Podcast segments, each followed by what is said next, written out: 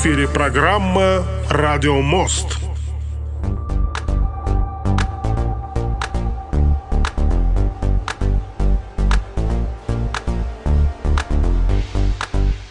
Ну что ж, друзья, мы снова в эфире. Небольшая пауза у нас была. Вы послушали Андрея Гучкова, да, композитора, нашего любимого композитора из Уфы, который также помогает нам, постоянно поддерживает, снабжает нас музыкой, можно так даже сказать, да. Если нам нужно оформить как-то качественно радиоэфир, то Андрей Гучков всегда...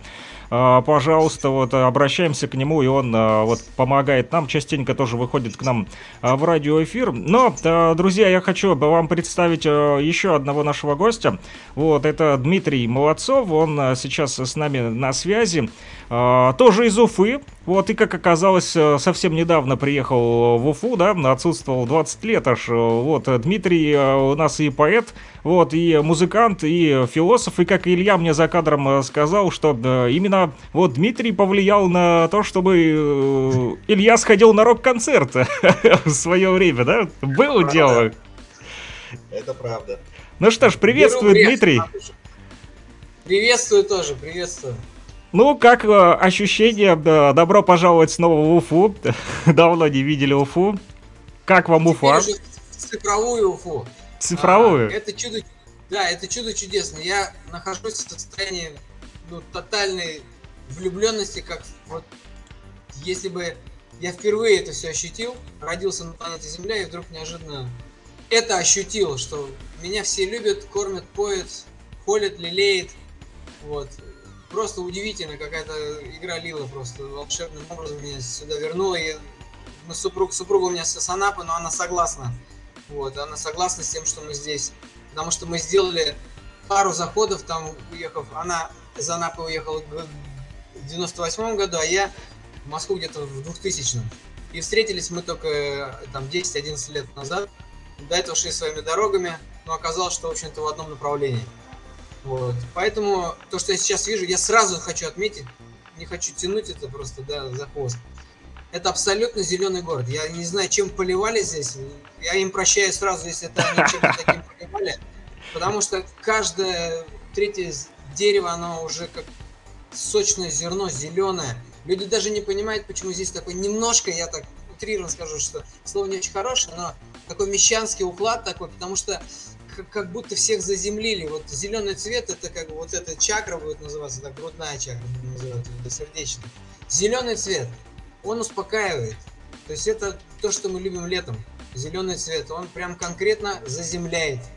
Это классная вещь, удивительно. Тем более, в Уфе богатая растительность, да, сегодня, несмотря на то, что... Неимоверно, еще как они нашли в этих, вот раньше они все это асфальтировали, а тут нашли какие-то эти квадратики, из которых все это растет теперь. И мощно покрывает и кормит свежим воздухом. Амазон. Зеленый город, классно. И много кислорода, вот, приятно дышать, да, чистый воздух. Вообще, абсолютно. Я даже думаю, что поэтому все немножко на таких развалочных таких ножках ходят по Уфе, живут такие счастливые. Да, серьезно, и чем... Ну, я вот прям туда закладываю, как бы, мысли. Ну вот, друзья, да, если кто нас, а знаю, что слушают нас не только в Уфе, вот, нефтерадио.онлайн, напомню, а там есть также чат, куда можете писать, друзья, задавать вопросы, комментировать. Вот, поэтому можете задуматься, если кто хочет подышать свежим воздухом, да, а не смогом, этим смогом, да, кто устал от смога, то добро пожаловать в Уфу. Дышите. Да, сейчас гораздо веселее ситуация. Хорошо, хотелось бы все-таки, наверное, начать с музыки, да, вот о вашем таком жизненном пути, как сложилось так, что музыка проникла в вашу жизнь, да, или как вы связали себя с музыкой, вот, как это было в начале? Подозреваю, что существуют все-таки родовые связи, так каким-то волшебным образом мой отец... был спортсменом по 3 видам спорта, но при этом он был биохимиком 25 лет, кандидат медицинских наук. Вот. И он преподавал в местной медицинской академии, раньше называлась Медицинский институт имени 15-летия ВЛКСМ. Вот. И как-то волшебным образом, начиная с моей матушки, и далее весь караван моей родни, все так или иначе стали медиками. И однажды на юбилее несколько лет назад у моей сестры, которая... фармацевт высшей категории, там преподаватель теперь там, где папа преподавал, преподает. Вот, она... А, дочь моя была. А дочь моя, она в третьем поколении. Она сказала, в таком обществе стыдно болеть. То есть там каждый второй был медик. Ну, это моя, как бы, история, да? Насчет музыки. Моя мама закончила, до того, как стала сейчас врач высшей категории, она закончила музыкальное училище №2, как дирижер хора. Вот. Карьеру она не сделала, потому что встретила красивого моего папу. Папа увлек ее в медицину, и вот она врач высшей категории, 55 лет на боевом стаже. Вот. А мне вот это передалось, были скрипочки, там я дошел до осьмушечки, если вы знаете, что такое четвертиночка, осьмушечка, 16. Нет, я не знаю. Я не знаком с этим. Там тоже этапное такое взросление, привыкание, врастание в это во все. Вот. И я как-то до определенного момента обучался музыке. Вот. Потом, конечно, параллельно, как все пацаны советские, я любил хоккей безвозмездно. Вот, и хоккей перетянул, там тоже целые истории были волшебные. Но могу сказать, что от мамы это передалось, она, оказывается, вот только недавно я начал понимать, как она хорошо поет. Это бывает редко, поэтому я так понимаю, что да, мне тоже что-то все-таки перепало. То есть вот вы тоже поете или играете на инструментах, или знаете, то и другое? Да. У меня есть мой голос, он такой, какой он есть. Вот. А так я экспериментировал на разных инструментах. Конечно, до конца я, как ни странно, не сильно овладел фортепиано, но какие-то там гитары, бас-гитары, барабаны, вот, и двумя пальчиками там кузнечика я могу. Вот. Поэтому больше как бы такой роковый. Тем более парень с гитарой в 70-е, 80-е это карт-бланш перед девчонками, то есть клёши. У меня волосы были в 4-5 раз длиннее гораздо. Вот, у нас ага, то есть вы были рокером, да? Советским рокером. Хипня я был, знаешь? Хипня, да, хипстеры, да, которые красиво стригут бороду. А я хипня, вот у меня она как растет, аутентично так растет. Как недавно у нас был случай тоже, да, на радио, только на «Говорит Кировск», да, у нас есть там утренние эфиры, тоже программа «Rock and Talk» называется, «Рок», мы слушаем рок и разговариваем. И, в общем, на слушатели тоже заговорили за грязь, да, на дорогах, вот, а плохая погода, вот, я говорю, ну ладно, типа, а военные наши пишут, танки грязи не боятся. Ну и вот один рокер тоже пишет, и не только танки, но и панки, говорит, грязи не боятся. Это вторая стадия была эволюции, после, когда времена хиппи ушли уже во времена хиппи, вот, в прошлое, мы начали слегка панковать, потому что город был, хоть и 1,5 миллиона народу, да, особо в советское время не разгонишься, но то, чем ты занимаешься, всегда было самоценно. То есть, если ты взялся играть рок или гитару, там, рано или поздно ты все равно начинал пробовать писать свой материал. И у меня так получилось, что это даже у меня больше было. И еще у меня есть такая вещь, ну, я не знаю, как-то мне... нравится или получается организовывать процесс. И вот у меня все дальнейшие шаги, связанные с музыкой, они каким-то образом взаимовплавились так вот, в такой какой-то конгломерат, где я любил все это организовывать, придумывать.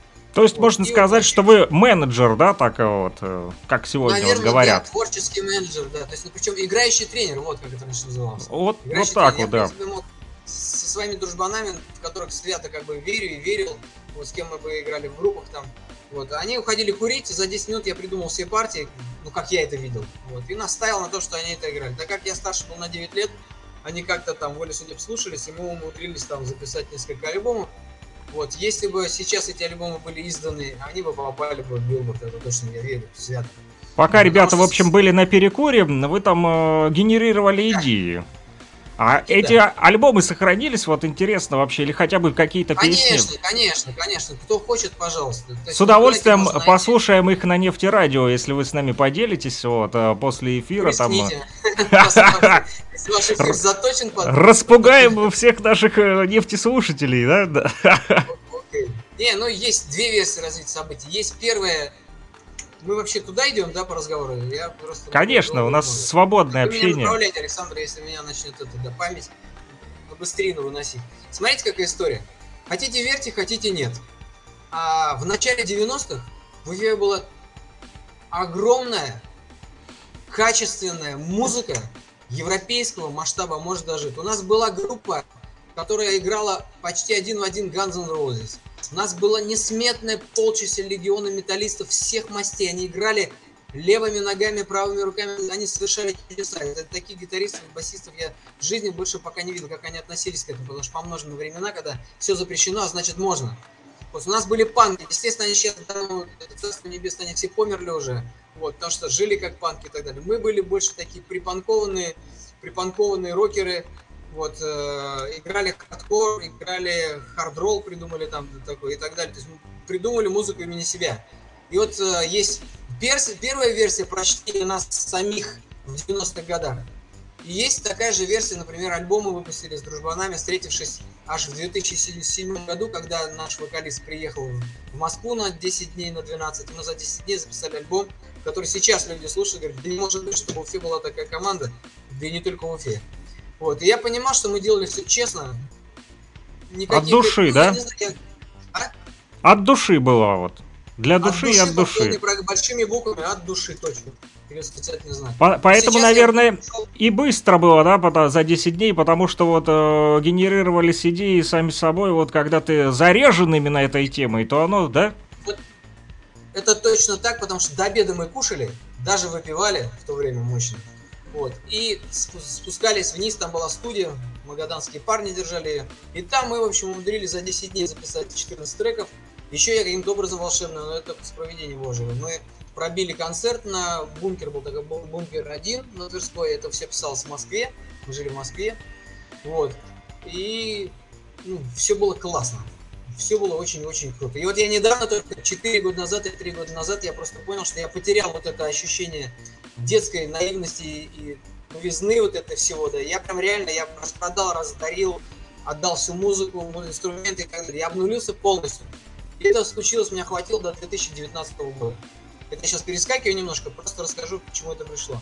И сейчас, с возвращением в Уфу, я понимаю, что ко мне вернулись мои гитары, ко мне вернулись друзья-товарищи, кто жив-здоров, предлагают свои, как бы, возможности. У меня есть какой-то репертуар, он меня абсолютно греет. Это такая нежная романтика конца 80-х, причем не российская.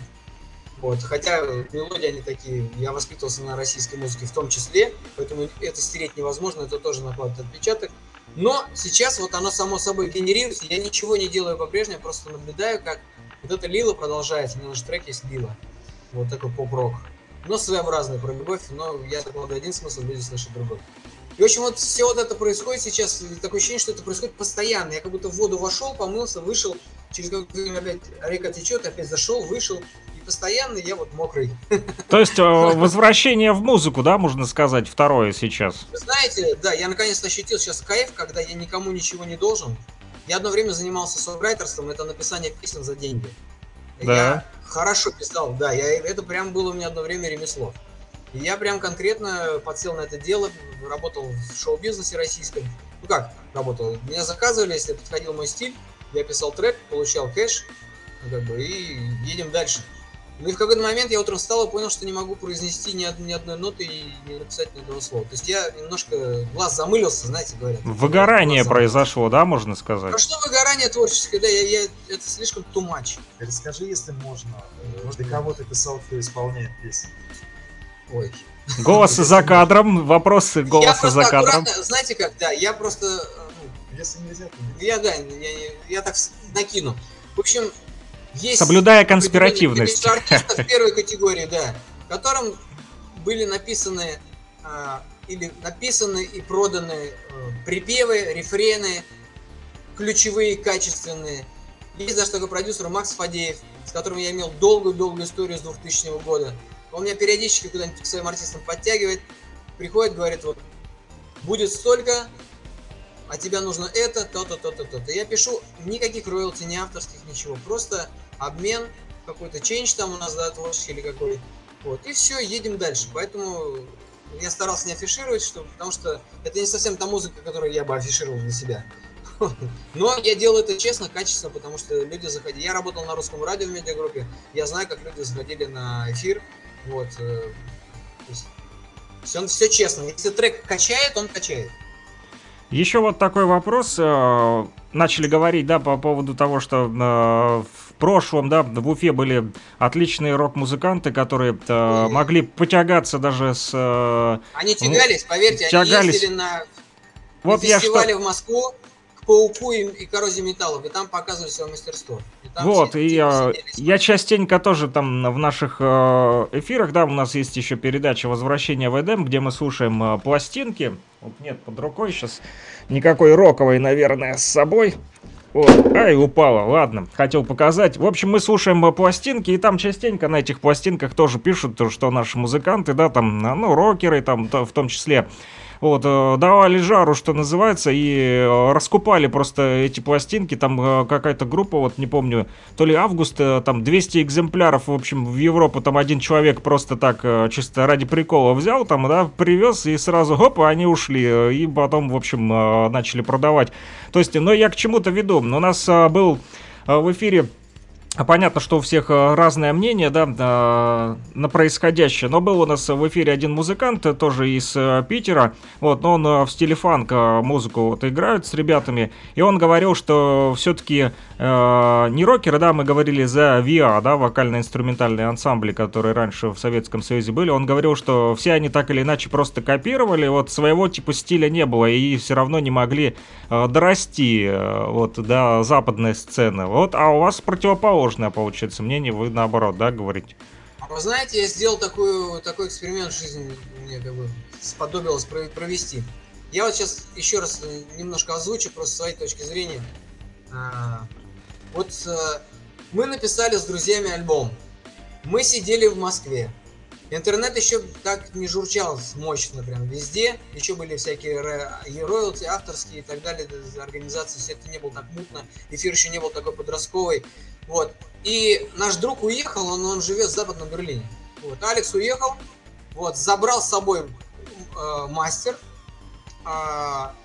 и продал в своем Западном Берлине, он продал 1000 экземпляров по 5 или 8 евро. Мы потратили на запись 2,5 баксов на 2007 год. Затем Алекс допечатал в Гамбурге еще тираж и еще раз его продал. Я не знаю, успех это для кого-то или нет, но мы отбили 2 раза бабки. Да, мы не поехали в туры, но нам приехал контракт из Америки. Я сейчас уже могу озвучить.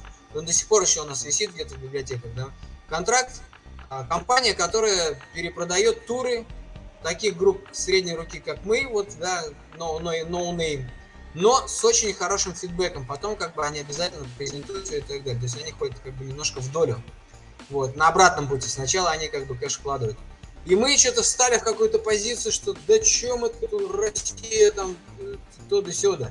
Вот, нам чё за граница, мы сами себе за границей. Вот, есть такая штука была, мы немножко так что-то там долго думали. Но, что я хочу сказать, мы ничего такого вроде как бы не сыграли, но идея, которую мы туда вложили, я сейчас вам открою секрет. Я послушал, что слушали, до того, как мы начали писать альбом, я послушал, что слушали на тот момент байкеры и рокеры в Западном Берлине, чтобы понять мейнстрим, что же они слушают. Я понял, что они слушают группу Steppenwolf, тот же «Август», возможно, их какой-нибудь Круиз перевозной, там Круиз, кстати, в Германии очень сильно пользовался, котировался, когда на англоязычном ГАИН играл. Там все было у них полный порядок, там с продажами совсем, для новой этой группы из Москвы. Вот, и в какой-то момент просто я вот так просто посмотрел, и припевы, например, да, я сделал русскими. То есть я припевы сделал русскими. Если был какой-то рокобильный трек, я туда всаживал российский шансон, потому что если петь шансон по-русски, это будет русский шансон. Но если петь по-французски, в те же аккорды, в ту же частоту, там, я не знаю, то же самое, как на французском, это французский шансон. Вот и все. То есть это просто разновидность. И мы угадали волшебным проведением, да, проведя такой эксперимент музыкальный, мы поняли, что это имеет право место жить, потому что мы при этом были все равно панками, ну, так, по-хорошему. Панковали, что-то гуляли. То есть музыка одинаковая, как я понимаю, только музыка, язык, да, одинаковая. Слова разные, да? Тот, слова на русском языке или на французском? Я еще раз говорю, я сейчас слушаю много африканской музыки, хотите верьте. Причем трэшевых каких-то бедняков, которые делают себе гитару из бодяги какой-то там, какой-то плот у них, который у него как тыква вычищает, к нему швабру там, да, и 2 белевых веревки. И они это делают. Это так круто.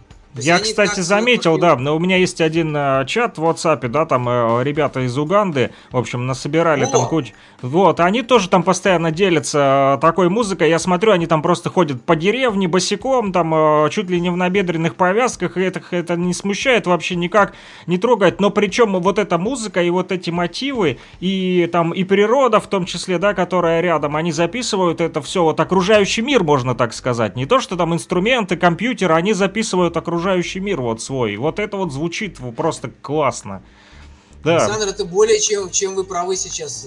Это трижды раз да. Так что самое это прикольное. Я параллельно изучаю наш родной фольклор. Мне довелось, счастье есть на этом свете, что в Москве я встретил ансамбль народного пения вот, под руководством педагога, который преподает в Гнесинке, именно фольклор. Она с 1972 года в экспедиции. Так вот, слушая свадебные ритуалы хоровые 15-16 века, я вам точно могу сказать, что скутер должен был уже в гробу лежать, потому что уже в 16 веке все, что сыграл скутер, уже было написано и спето. Я даже поучаствовал в нескольких концертах, мне вот счастье было. Вот, именно в самом центре этого коллектива, когда начинается хоровод, идет по часовой, трубы против часовой, ты начинаешь про Тит Егорыча, Егоровича начинаешь что-то говорить. И вдруг интервалы начинают идти, и ты понимаешь, что это Нирвана. Ты сидишь, и все, и пошла Нирвана голосовая. Я подхожу к преподавателю, спрашиваю, что это такое? Он говорит, такой-то, такой-то лад, вот такие-то аккорды, они строятся в такой-то ступени. Но, в принципе, это норма поведения для там, бабушек среднего класса России раньше была. Они так лечили окружающую среду. То есть они собирались, мужики бухали там под гармонь, как бы это, да, а они собирались, песни пели, и все чистили, мать природу. Вот. И я понял, что все едино. И вот если будет возможность, да, чуть попозже, через сколько там, с вашего дара разрешения, я вот как раз запишу несколько треков. Это будут экспериментальные треки, как синглы. Как раз именно в такой стилистике, где я смешаю все жанры, какие только есть. Это будут отзвуки там Поволжья, там 2-3 ноты какие-нибудь, да. Это будет какой-нибудь акулеле, это будет еще что-нибудь, это будет контрабас, вставлен там на ящик из-под вискаря, как это раньше делалось у Shuffle Group в Британии, потому что денег не было ни на контрабасы, ни на бас-гитары. Вот, они делали просто такие. То есть это все одинаково. И ты начинаешь слушать африканцев, понимаешь, они частушки поют в чистом виде. Просто на своем там Уганда, Гвинея там, и все такое.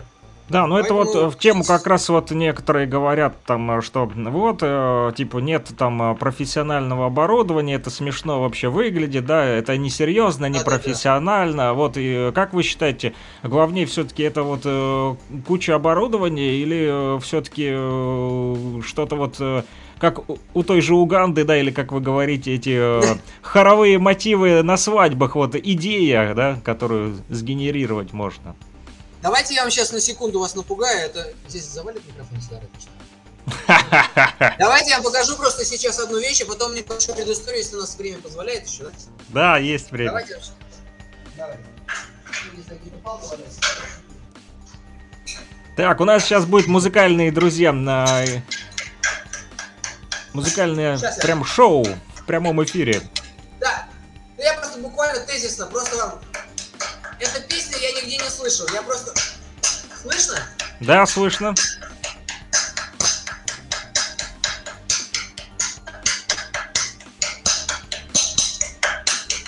Рыба в небе, да солнце подо мной, да я...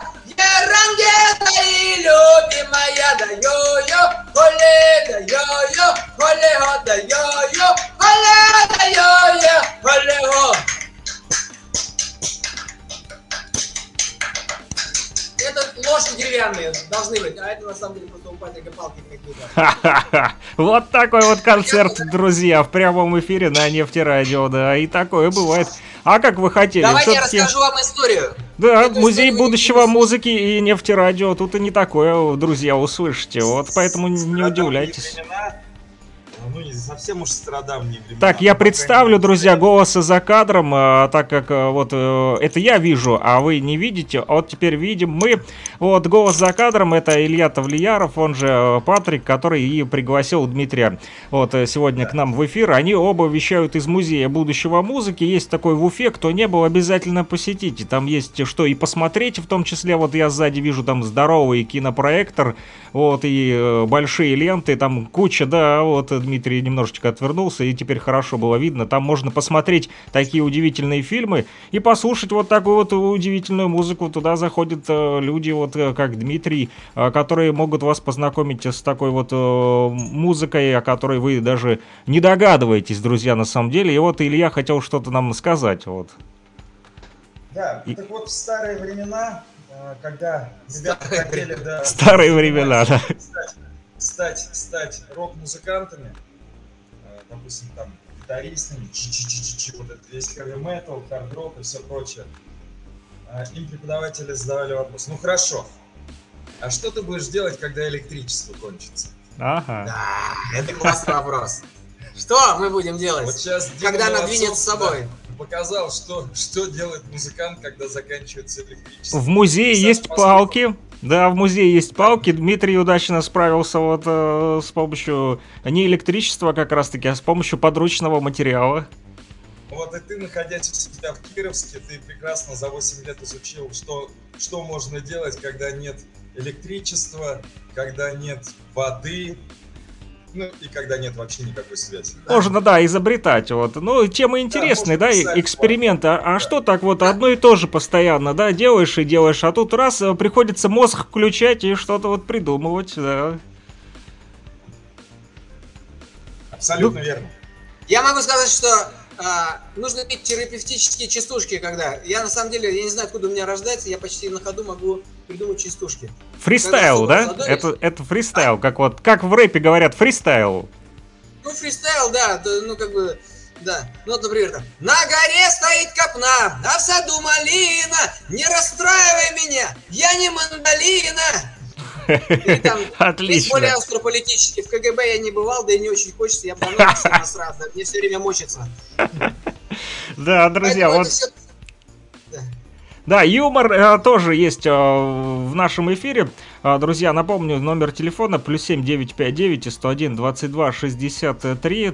Можно по этому номеру телефона писать комментарии, задавать вопросы. Также в чате нефтерадио.онлайн. Как непривычно слышать это +7, раньше было +38 все время. Да, раньше было +3 8072, но все поменялось. Мы ведь теперь вот Россия и День народного единства в этом году встретили вместе уже в одной стране, да, Донбасс, Россия. Вот я вчера, кстати, увидел прикольный ролик, вот только не понял, где это снято было. В общем, висит табличка такая, да, этот дорожный указатель, там сколько километров там до города, допустим, да, осталось, а там написано, табличка синяя, это, да, Россия 0 километров. Ну, то есть, приехали, что называется, вот. Поэтому, ну что ж, я рад. Да, обнуление. Вот у нас тоже произошло обнуление. Вот, и сегодня уже, вот у меня там, кстати, флаг Кировска висит, вот там кирка, солнце, да, уголь. Вот, я его забрал себе домой, там, в общем, мне подарили. Да, я вот, у меня есть еще там пару флагов, там один из них Луганской Народной Республики. Вот хочу Патрику как раз-таки отправить в музей, чтобы там повесил где-нибудь, вот, да, там на стенке. Буду смотреть на вас и смотреть, вот, видите, там сзади флаг и нашего государства висит в том числе. Ага, да, значок вот такой вот, да, есть такой, помню. Да. Вот, ну что ж, хотелось бы еще узнать вот чего, да, я тут по-быстрому, пока мы слушали там песню, да, с первым гостем, когда прощались, вот Илья там накидал мне кучу ссылок там, чтобы я ознакомился, я вот зашел на страницу ВКонтакте, и у вас здесь в том числе много всего там про Восток, да, вот, и я нашел, что вы даже занимались боевыми единоборствами, восточной философией, да, вот это как-то отразилось на музыке? Ну, наверное, отразилось, да, вот. Да, самое удивительное, сейчас я слушаю радио Сайгон, Сайгон Саунд, это сборники... вьетнамской музыки, там, времен 70-х годов, там, 80-х, когда еще там свежи были отпечатки американских бутс в 75-х годах. Вот, все равно где-то этот маленький горный народ, на самом деле, продолжал жить полнокровной жизнью. У меня первые наставники как раз пришли по вьетнамской линии. И так случилось, что в году, наверное, в 2006, что ли, я пошел заниматься в одной закрытой школе, вот, аутентичный, ну, это такое классическое вьетнамское кунг-фу. Вот, и находясь там, в этом сообществе мужчин, вот, мне наставник, в общем-то, сказал, что легко просветлеть в пещере, ты попробуй вот в метро московском. И вот мне они вдвоем с его зам, они вот так как...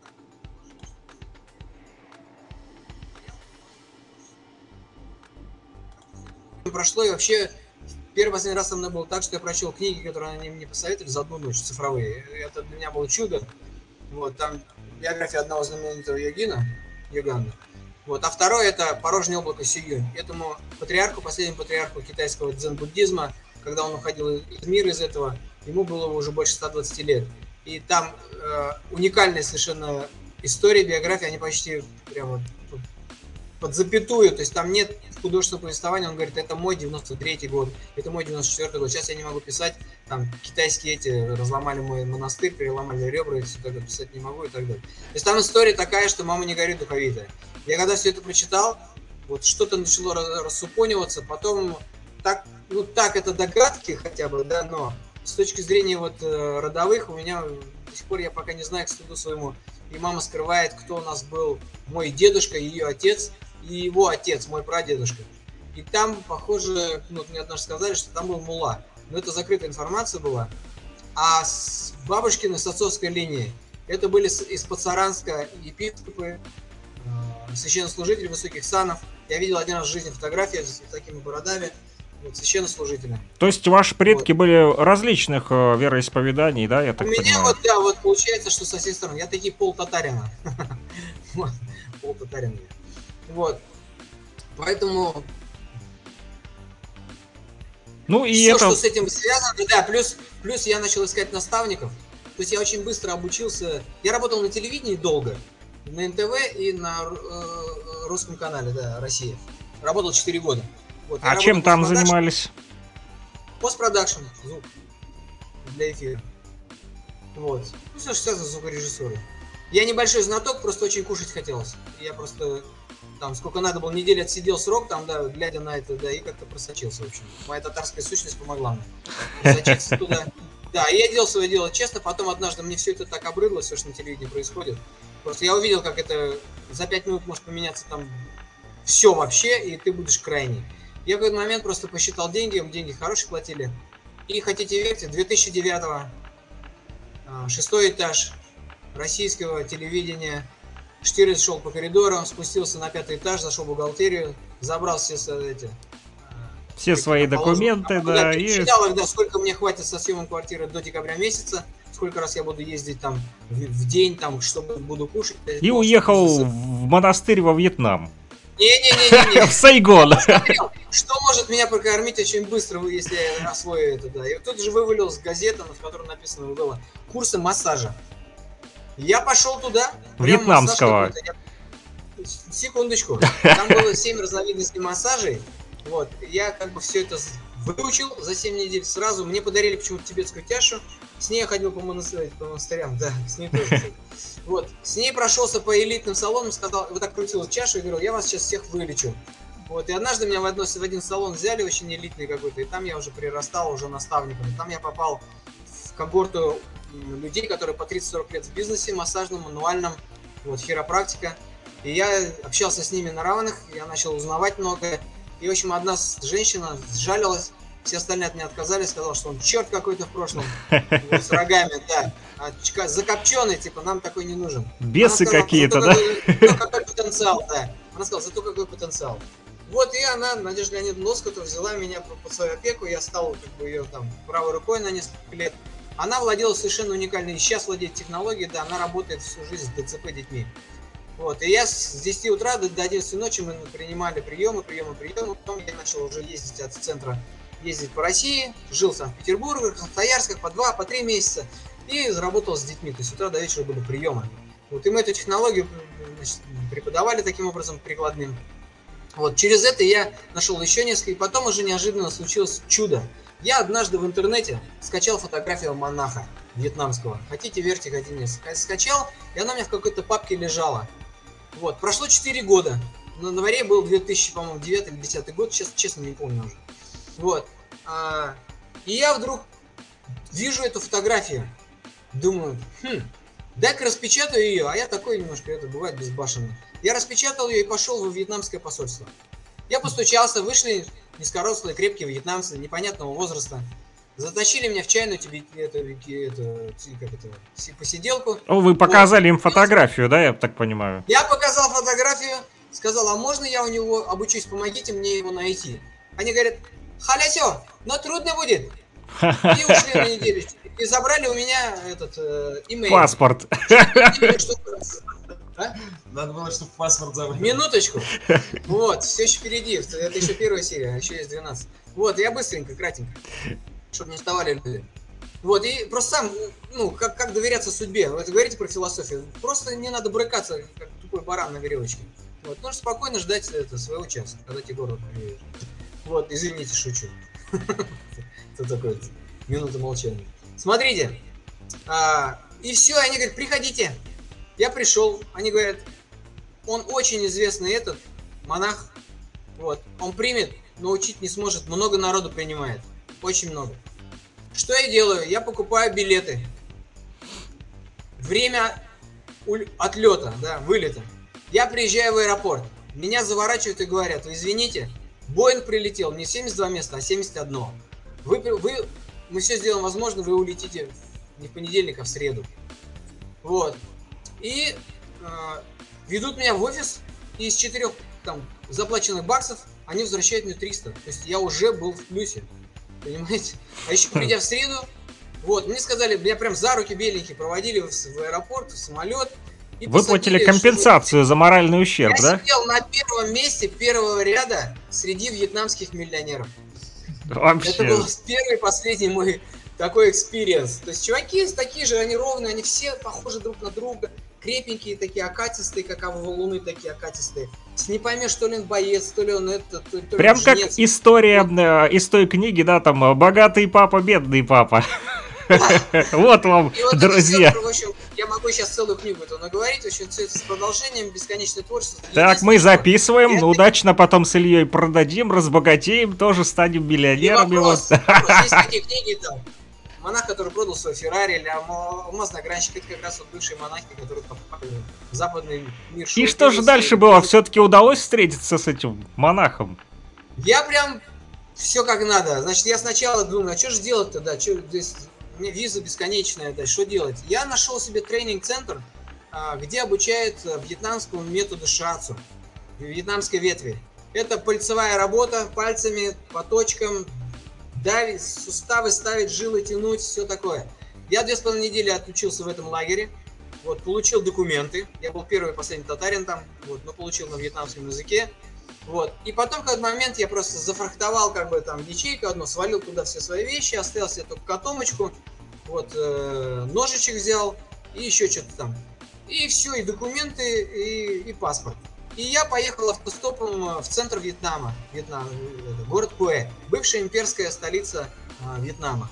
Поехал автостопом с мешком и ножом. Да, то еще приключения, да, как там вьетнамские полицейские не перехватили, колющие, режущие. Это такая интересная, ой, такое все было, сейчас нахлынивает, у меня такой торт Наполеон, растет, растет, растет, вспоминает. Чем больше вы там градуируете, тем точнее у меня вся эта информация, мозг разархивируется. Но к чему веду? Вот я пришел, по карте посмотрел, значит, там в магазинчике посмотрел карту, посмотрел, и так как у меня было название госпиталя, госпиталь Ленхуа, вот, это буддийский госпиталь, который принимает до 300 человек в день, бедняков. Я пришел, первое, что я увидел, обрадовался, это была буддийская вегетарианская кухня, удивительная. Прям ешь котлеты, но это не котлеты, это какие-то грибы, то есть я ешь грибы, это удивительно. И я захожу, и он сидит как на фотографии, касаясь сажень в плечах, вот такие бицухи. Здесь все прям монолит, уши вот такие, как у любого Будды изваяния, такой гигантский просто. Вот, и он сидит, и к нему толпа, как в мавзолей. Идут, идут, идут, идут, он пульсовая диагностика, слушает, то-то.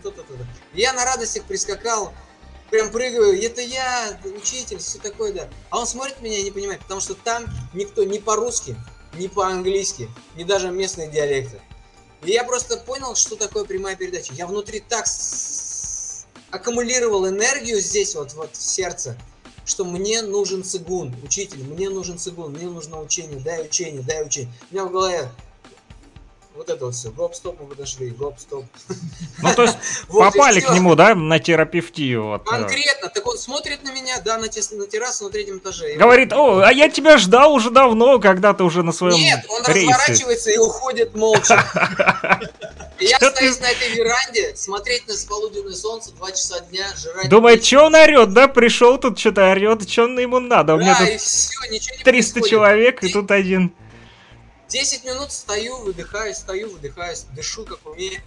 Бац, снизу подъезжает парень на мотороллере и две каски. Я сразу соображаю, одна каска для кого-то. И он мне кричит, прям конкретно зовет. Поехали, да? Я спускаюсь вниз, да, рикша такой, рикша. Сажусь, и он меня отвозит куда-то, везет. И везет такой гигантский дом, это же французская колония была в Вьетнаме. Вот там дома построены так, это как перевернутый спичечный коробок. Вот, в него можно зайти на первый этаж, а можно через здесь зайти на второй. Здесь колоннады, веранда и гигантские там просторы, как аппендикс, гигантские комнаты. И меня привозят в такой дом, очень дорогой, большущий там просто. Да, это был четырехэтажный, в отличие от остальных. Вот, я потом понял, почему. Он меня там жил, да? Внимание, ответ. Он остался в лечебнице, он принимает прием. Я захожу, сидит я первый-последний раз видел вьетнамца двухметрового роста. Сидит двухметровый вьетнамец непонятного возраста, с отекшими глазами, усами, как у Чапаева, если вы знаете, кто такой Чапаев. Усами, как у Чапаева. В трусах, в горошек. У него стоит стакан, в котором нет кофе, есть просто черная прослойка и кусок льда. И, внимание, привет, Тарантино. На столе лежит горка с деньгами. Пресс вот такой. И заходит среднего непонятного возраста парни, приносят конверты и кладут, вываливают на этот стол. А он сидит, попивает, кто-то смотрит на меня, и мимо проходит вот эта тарантинообразная процессия. Загружает. Дальше больше я начал оглядываться, я смотрю, вместо люстры гигантская просто светомузыка 80-х годов, вот, софиты и так далее. Вместо стены гигантский аквариум, я так потом сообразил, думаю, что он шевелится и так далее. Это был единственный мастер по боевым искусствам, очень известный во всем Вьетнаме, который говорил по-английски. И каким-то макаром монах меня считал и отправил туда, куда надо. А четвертый этаж — это был его зал со всякими секирами, ятаганами и так далее, и тому подобное. И дальше уже вторая серия. Давайте поговорим о вас. Вторую серию я предлагаю сделать позже, в следующей нашей беседе. Хорошо, Илья предлагает прерваться, да? Нет, я предлагаю продолжить на следующей неделе. А, на следующей неделе. Вот, к сожалению, на следующей неделе не получится. У меня тоже там планируется одна поездка. Вот, через неделю, если можно. Да. Годится? Вот это у нас сегодня 6 число, да? Следующее воскресенье будет 13-е. Вот, если можно, 20-го мы встретимся. Будет вообще отлично. Ну, наверное, да. Ну, в общем, да, будем на связи, да. Так сейчас планировать тоже там не будем, да. Что называется... Будем не планировать, все идем по факту. Да, не загадывать, да, что называется. Вот, и все-таки вот напоследок хотел еще спросить, коль мы начали говорить, да, о музыке и о том, как она в советское время была тоже хороша довольно. Вот сегодня мы видим то, что да, у нас опять такой занавес, да, и отмена культуры, вот, России в том числе. Вот что, вот как вы думаете, нам сегодня вот, ну, не то что делать, да, вот некоторые тут сильно расстроились, да, типа, ну все, типа, как же теперь, там, типа, в Европу не попадем, музыку нашу не принимают, сервисы перестали выкладывать нашу музыку. Вот Дмитрий тянет руку, есть ответ на этот вопрос, пожалуйста, вы в эфире. Вы прям, да, вы поймите, дело в том, что у меня наставники величайшие люди, они и на иконах, и в жизни, они очень-очень-очень про жизнь, за жизнь и жизнь. Вы в первом же предложении сразу же сказали, что делать. Нужно делать. О! Поймите, какая штука прикольная. Я вам сейчас скажу. Мне уже 55 как бы. Ну, то есть я должен уже лапки сложить. Честно скажу, я не выучил всех аккордов на гитаре. Я не хочу этим заниматься. Потому что однажды такой же великий музыкант Чет Аткинс, американский величайший кантри-гитарист, с которого произошло миллион групп и произрастает Dire Straits и так далее и тому подобное. Чет Аткинс сказал однажды одному известнейшему гитаристу на сегодняшний момент, вот, заграничному, что вот гриф гитары, говорит, видишь, вот там, где ты пыхтел и что-то, вот это, там не платят, платят вот здесь, он показывает с 1 по 5 лад, где ля, до, фа, соль. Говорит, если это касаемо бизнеса, если это касаемо брнула, не жди ни от кого ничего, просто брам-брам-брам, играй, играй, играй. Я даже себе придумал игру, поделюсь сейчас. Я люблю музыку серф. Знаете, да, фильмы Тарантино нашпигованы этой музыкой. Это музыка счастья, моря и так далее. Вот, музыка серф. Понимаете, да, о чем я говорю?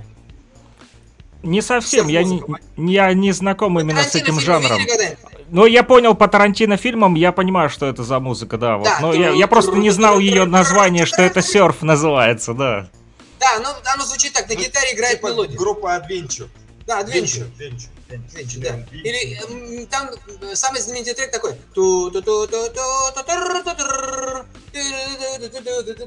Это серф в классическом варианте. Вот. Его играет патриарх там Дик Дейл. К чему веду? Я понял, что в мире все равно существует огромное количество людей, которые любят музыку счастья, например, в этом смысле. Это меня на это натолкнула как раз Германия. Которые слушают и преданы ей с детства этой музыки серф, потому что они не слушали Муслима Магомаева и Песняры. Они слушали именно эту музыку по радиостанции. Им делать с этим уже не... Им Битлов, извините, в жопу обратно уже не засунуть. Все уже случилось. И поэтому я подумал, если я в своей жизни успею с Божьей помощью записать хоть одну миньончик, 45-ка, такие маленькие были пластиночки, да, со стороны А, со стороны Б, просто синглы. А у меня там вот какая один... есть, смотрите. О, так это на костях, это из Кругозора журнал. Да, опаньки. Это правильная музыка и правильный носитель. Вот, отлично, мы с вами заодно. Конечно, смотрите, музей будущего музыки, да, у нас тут своя штаб-квартира. Да, я выйду на каких-нибудь сумасшедших японцев или гавайцев, которые издают этими синглами эту музыку, и попробую в ней, в этом номере инструментальном сыграть, при этом еще преподнося как бы урок игры из российской традиции. На балалайках играют почти теми же приемами. Тремоло, вот такое, быстрое такое. Вот. Я подумал, что почему нет? Никто не запрещал издавать музыку на винилах. Для меня это очень важно. Поэтому я не сдаюсь, лапки не складываю, и каждое там утро просыпаюсь, говорю, слава тебе, Господь, что есть возможность, руки, есть инструмент, еще что-то, еще что-то. А поэтому вот... надо делать. Вот Илья, он берет и делает там, где много-много-много говорения. Он берет тихонько молоток, паяльник, пошел, припаял и приколотил. У меня есть еще пару-тройку таких друзей, в которых я, грубо говоря, свято верю, когда все опускают лапы, они, наоборот, соскребают все по сусекам, и из этого строят центр мира. Я вам предлагаю просто строить каждый день центр мира относительно мира. Я подчеркиваю, не хочу никуда этого, просто центр мира с большой буквы. Вот. И все. Можете татуировку на лбу сделать, если там не верите себе. Каждое утро будете это видеть. Вместо 3 шестерок будете видеть. Вот. Да. Да здравствует мир, труд мой. Поэтому я, и кто там слышит и не слышит, передайте по цепочке, что надо делать, пока руки шевелятся, и гитара есть рядом. Надо петь, играть, записывать, что-то делать, коллаборации, тусить, веселиться со смыслом, без смысла.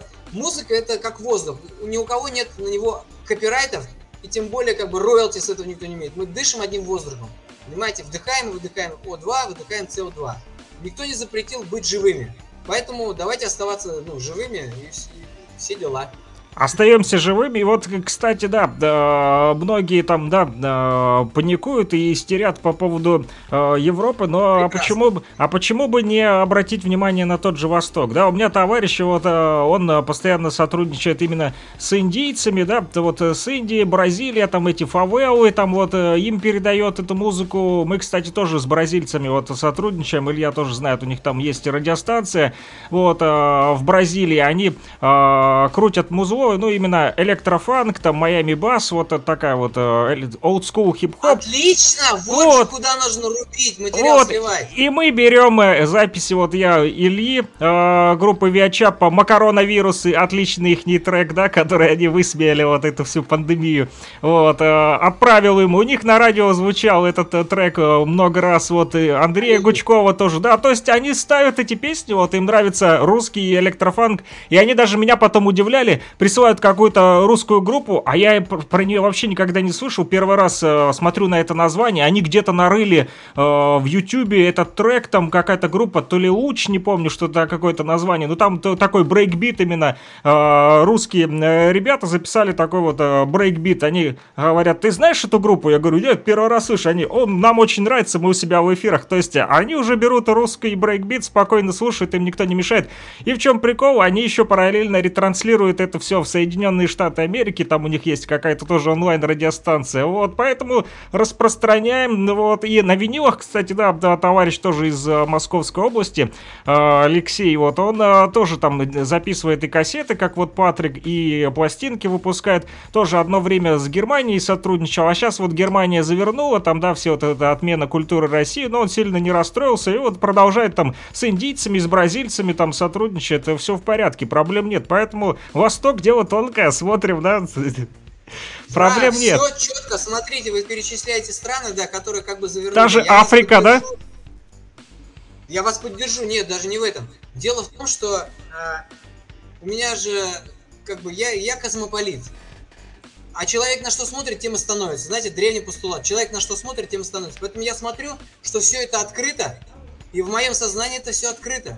Потому что если я захочу послать свой трек в Бразилию ли, по интернету ли, или в виниле ли, существует Турция, существует Греция, существует там Чукотка, да масса путей существует. У нас есть даже друзья в Латвии. Дельфины есть в море, можно привязать скотчем к горбу и адрес, они же умные. И указать, что в Бразилии тебе вот правее бери. Мы им лодку отправим с пластинками. Да, и все. И довезут как мельники. Отлично, пусть все, кто у вас музыканты есть, берут, делают мастеринг. Вот у Патрика делают мастеринг на магнитофонах прогоняет, чтобы не сжимать сильно, компрессовать, чтобы дыхание пленки было, чтобы любовь была, мягкость, вот эта вот розовость, меланхолия, в то же время романтизм утренний. И пусть они туда шлют и бомбят этими треками, и все раздружится с радиостанциями. Чем там готовая аудитория, не нужно объяснять, что это такое. Это музыка, написанная людьми мира, которые просто говорят на другом языке.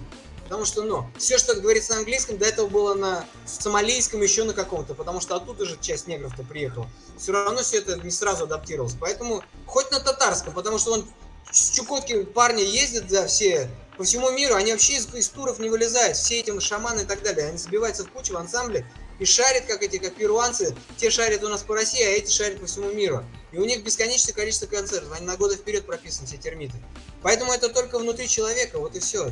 Вот я согласен. А еще да, вот такой вот момент, который я подметил для себя, да, люди ограничивают себя, да, вот там в какой-то ментальной коробке, там свою голову держат, и вот сразу паника возникает. Ведь еще мы даже не изучили то, что у нас здесь вот рядом находится. Вот я недавно получил видеозапись от Игоря Вячеславовича Рожкова, он там недалеко от вас, от Уфы, в Нефтекамске живет, там 2-3 часа езды. Вот он поэт. И он прислал мне видео, я не знаю этих ребят, в общем, они там музыку тоже там на гитарах играют, вот такой. Они сделали потрясающий клип, который показывает прекрасные места Башкирии, там и горы, в общем, все, что у вас там есть. И они говорят о том, что вот у нас даже есть своя Венеция, там прям указатель стоит, вот где-то в Башкирии есть Венеция, то есть там поля отличные, там вот эти вот такие вот дороги проселочные, вот эти горы, склоны, то есть, а мы даже этого еще не видели, но мы стремимся уже в какую-то Венецию там посмотреть. Я не говорю, что не надо туда ехать, я говорю о том, что вот что прям с такими широко раскрытыми глазами смотреть куда-то далеко, когда вот под боком еще много чего неизученного. И вот совсем недавно в тему о музыке еще скажу, к нам в радиоэфир ребята тоже написали, они вот с Алтайского края, да, вот они сейчас где-то в ЛНР, там тоже помогают, участвуют в СВО, наши бойцы русской армии. Спасибо им большое за то, что вот помогают вот решить эти все проблемы с бандеровцами, да. Вот, и они присылают, в общем, мне название группы «Икумена» и песня «Алтай». Говорят, поставь, мы тут с Алтайского края, нас много, но типа хотим послушать вот что-то знакомое для себя, родное. Я, в общем, никогда не слышал эту группу, начинаю искать в интернете, нахожу, и вот там текст начинаю читать, и вот, и там в начале там «Турачак», «Тасор», «Чарыш», «Алташ», «Чедет», «Тагуст», «Тальман», в общем, я понятия не имею, что это, но когда это звучит с музыкой, вот, потом там идет на русском языке уже там куплет, вот, но музыка, которая там, да, это не просто рок, а там есть и национальные ихние какие-то инструменты там с Алтайского края, то есть, ну, это очень удивительно тоже звучит на самом деле, поэтому, вот, да, экспериментировать продолжаем. Я отмечу, знаешь, что кроме своего проекта, да, я еще помогаю своему давнему другу, который всю жизнь в музыке, но сейчас только открыл для себя, он в хоровом, лет 20 в хорах пел, там, начиная от церковных, заканчивая просто какими-то там мероприятиями.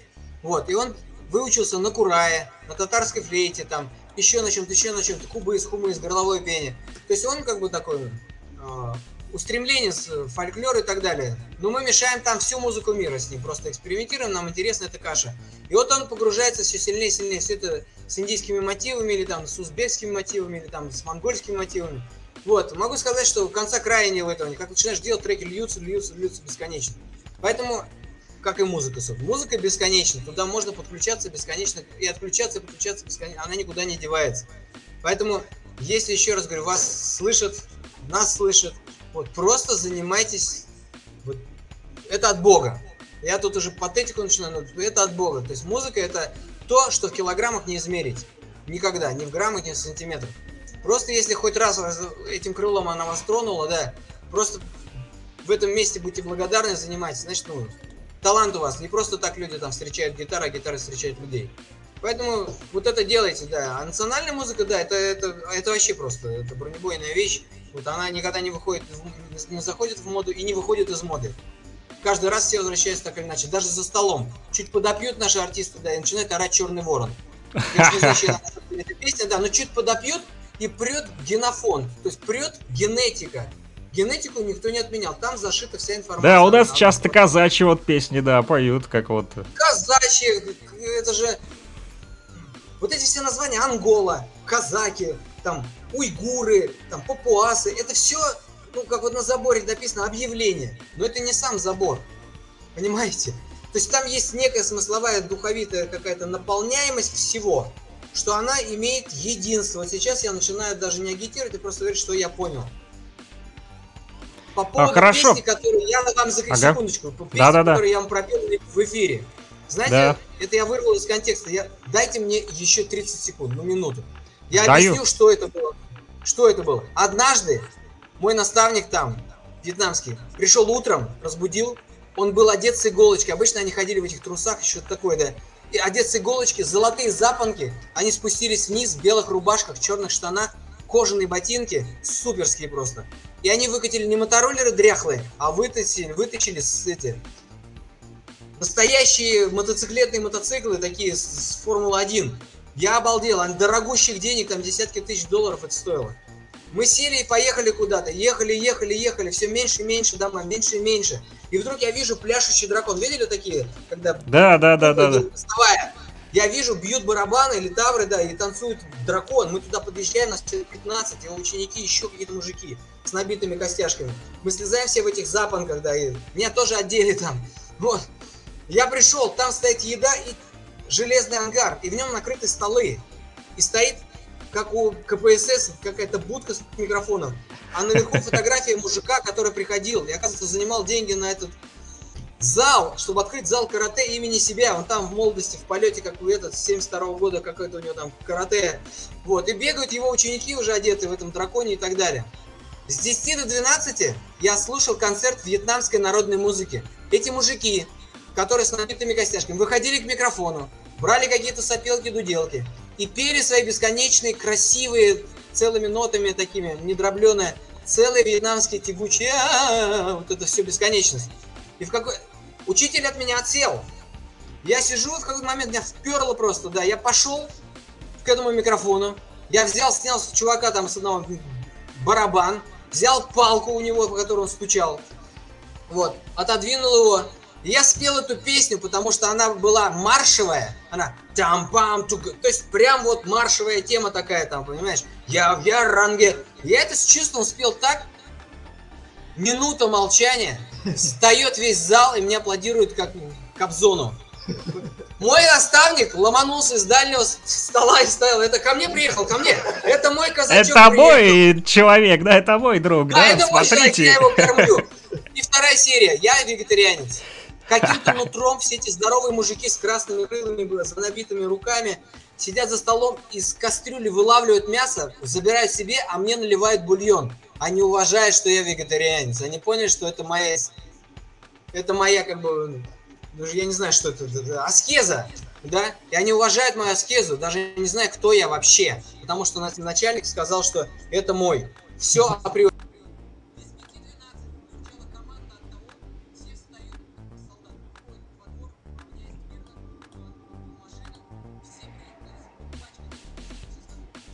Стиль. Мы научим тебя всему, что ты не знаешь. А у нас пьяная обезьяна. Чувак, ты будешь типа там в первых же. Такой пьяный мужской базар. Я понял, господи. Дом везде, где ты хочешь увидеть дом. И я увидел дом, правда. Вот сердце у всех одинаковое. Оно четырехкамерное. Легкие одинаковые. Они... И кровь красного цвета, правильно? Да, и кровь красного цвета на самом деле. Поэтому... Не можете так объединяйтесь через музыку. Согласен. Вот можно через музыку. Сказать хорошее, и будете счастливы. Мы тоже объединяемся через музыку. Вот вы заговорили про массажи, да? У меня был друг в Хабаровске, Комсомольске-на-Амуре, да? Он, к сожалению, вот умер в прошлом году от рака, но боролся до последнего. Он юмейхо, вот практиковал массажи вот эти вот тоже там. Да.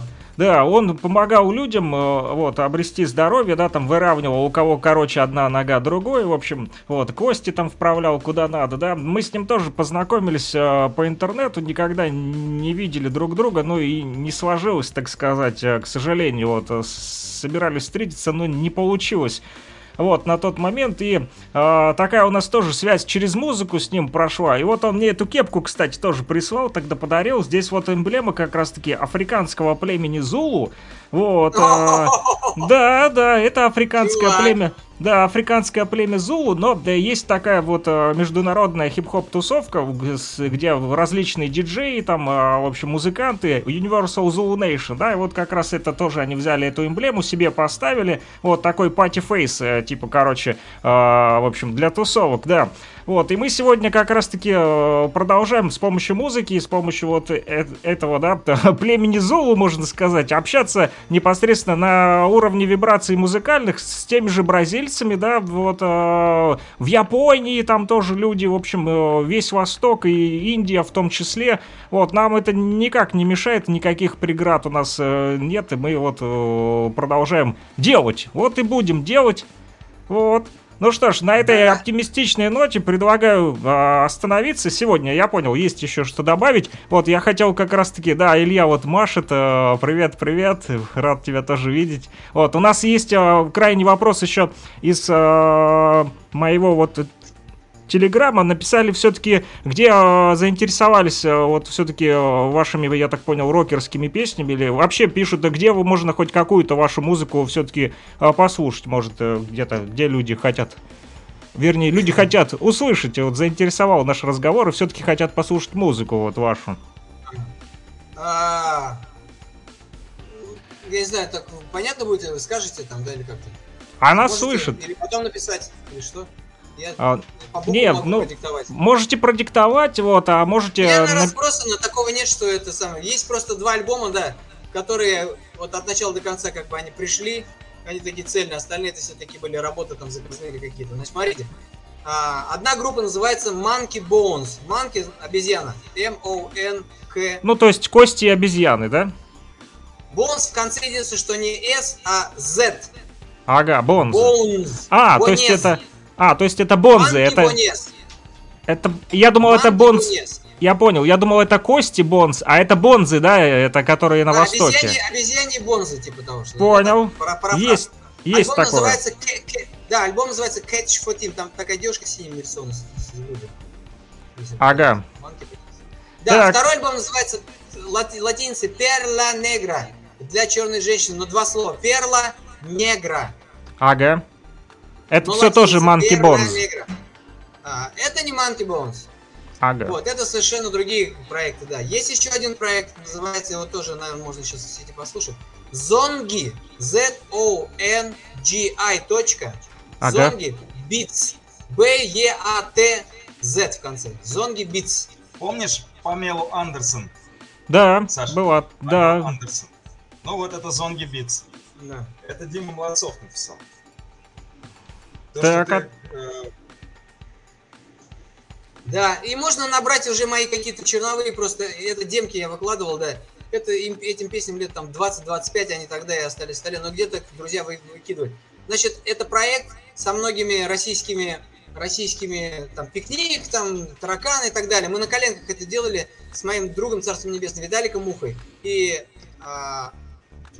бывшим экс-членом группы Виачапа Шуралеем, да. Значит, называется группа Total Twisted, твистующий, Томатос. Ага. Либо сокращенное ТТТ, либо Total Twisted Tomatoes. Там черновая прям на коленках. Я там гитары, все тексты, музыка. Вот Шуралей сводил, где-то тоже шаманил. Вот, а Виталик там пел со своими друзьями, кому снимал клип или еще что-то, или корешил. Ну, там известные рокеры, там, Крематорий, еще что-то. И они все спели песни, которые им понравились, там, Блюманы. То есть, в принципе, там очень, это такой тоже тарантинообразный, трэшовый вариант такой, триллер такой. Есть даже мультики где-то на, первые мультики на Ютьюбе где-то там в эти песни. В общем, все очень достаточно весело, прикольно, но сейчас будет еще веселее, потому что я учусь заново писать счастливые песни. Грустные песни у меня прекрасно получается, я замечательно владею аккордом ля минор. Просто идеально. Вот, и я из него могу отжать бесконечное количество треков. Есть у меня классные песни, реально такие. Это не соцрок, они на радио были. Вот, но сейчас я учусь писать счастливую музыку. Это факт. Вот, и последнее, что я хотел сказать. Человек на что смотрит, он тем и становится. Поэтому, ребята, внимательно будьте. Когда вы на что-то смотрите, вы этим становитесь. Поэтому всегда будьте в осознанности. Это и тонкий момент, очень тонкий лед. Когда ты осознанно не провалишься, ты можешь владеть своим центромассом, центротелом, да. Вот, поэтому в данном случае, да, человек на что смотрит, тем и становится. Пожалуйста, используйте по назначению этот тезис. Все хорошего, уже больше нечего сказать. Спасибо большое. Ну что ж, надеюсь, это не последний наш эфир, да. Было интересно. Друзья, с нами был Дмитрий Молодцов. Вот, и как вы поняли, это тот человек, который написал много песен, которые вы все знаете, но не знали, что это все-таки Дмитрий написал. Вот, друзья, поэтому слушайте Monkey Bonez, Perla Negra, Zongi Beats и Total Twisted Tomatoes, друзья. Вот, кто просил, я вам под диктовочку еще раз озвучу. Ну и, конечно же, те самые рокерские песни, которые мы все-таки рискнем поставить в эфире, вы тоже там через Илью передайте, вот мы с удовольствием послушаем. Okay. Все, тогда рад был слышать, рад был познакомиться, на самом деле очень приятно. Вот, спасибо Илье Тавлиярову. Вот, где всем он там? Есть. Да, все, услышимся, увидимся. Пока-пока. Чао-чао. Друзья, это был эфир в рамках Радио Моста, да, который выходит у нас по воскресеньям в 12:30 по луганскому времени, 14:30 по уфимскому времени, да. Сегодня у нас был, как я уже сказал, Дмитрий Молодцов, поэт, музыкант и философ, да. Вот, поговорили и о жизненном пути, да, и о рок-концертах, и о том, как не потерять себя. Это самое главное, не теряйте себя. Услышимся, пока-пока.